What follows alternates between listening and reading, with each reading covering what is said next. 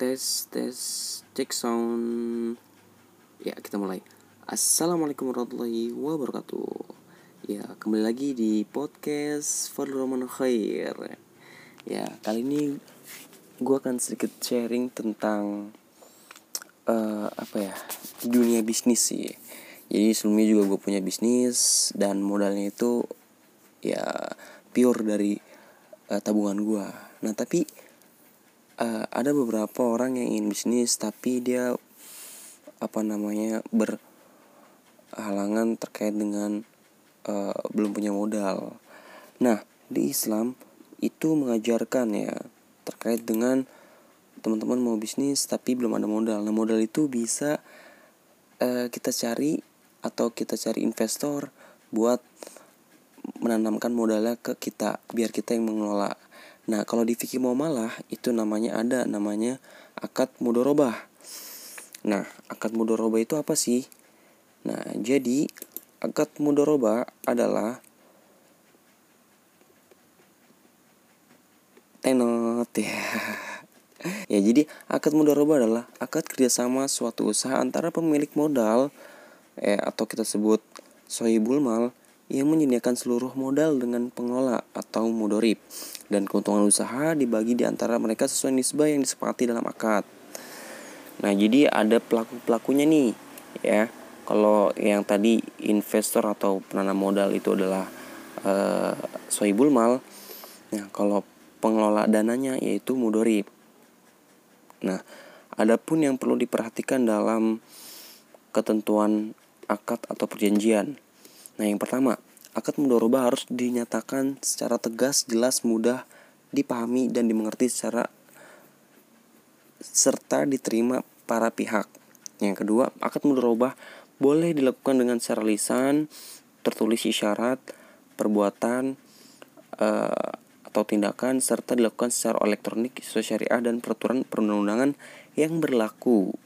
Yang ketiga, mudorib dalam akad mudoroba itu naniyah ya mudo mudoroba tunaiyah tidak boleh melakukan mudoroba ulang kecuali mendapatkan izin dari sohibul mal. Nah, itu terkait dengan akadnya ya. Terus yang kedua terkait dengan uh, apa namanya? bagi hasil ya. Eh, sebelum ke bagi hasil, kita harus tahu dulu nih uh, si mudorib ini atau si pengelola dana ini harus mempunyai dan wajib memiliki keahlian atau keterampilan melakukan usaha dalam rangka mendapatkan keuntungan. Nah gitu.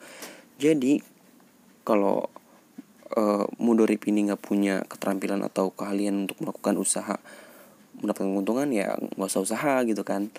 Nah jadi wajib nih mempunyai keahlian demi mendapatkan keuntungan gitu kan. Ya namun juga bisnis pasti pengen punya keuntungan dong. Nah, di sini ada ketentuan terkait dengan bagi hasil. Nah, yang pertama, pembagian keuntungan harus disepakati dan dinyatakan secara jelas dalam akad. Ya, contoh hal misalkan mau berapa persen, misalkan 60 per 40 persen. 60 persen keuntungan itu buat uh, investor atau penanam modal dan 40 persennya lagi itu buat pengelola dana ya, atau yang menjalankan usahanya gitu. Nah, bagi hasil juga harus disepakati pada saat akad. Jadi pada saat awal tuh ya ditentukannya bukan di tengah ataupun di akhir.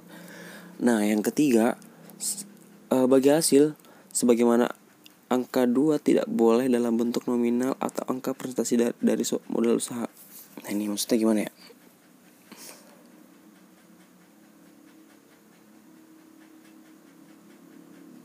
Nah, jadi harus uh, sesuai dengan uh, keuntungan terakhir ya setelah dari modal dan sebagainya bersila ya.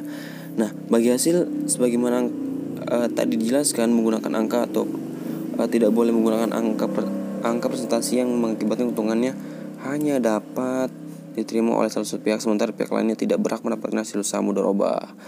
Ya, di, terus yang ke selanjutnya diubah sesuai kesepakatan, nah berarti boleh diubah secara sesuai dengan kesepakatan dan yang terakhir boleh dinyatakan dalam bentuk multinisbah gitu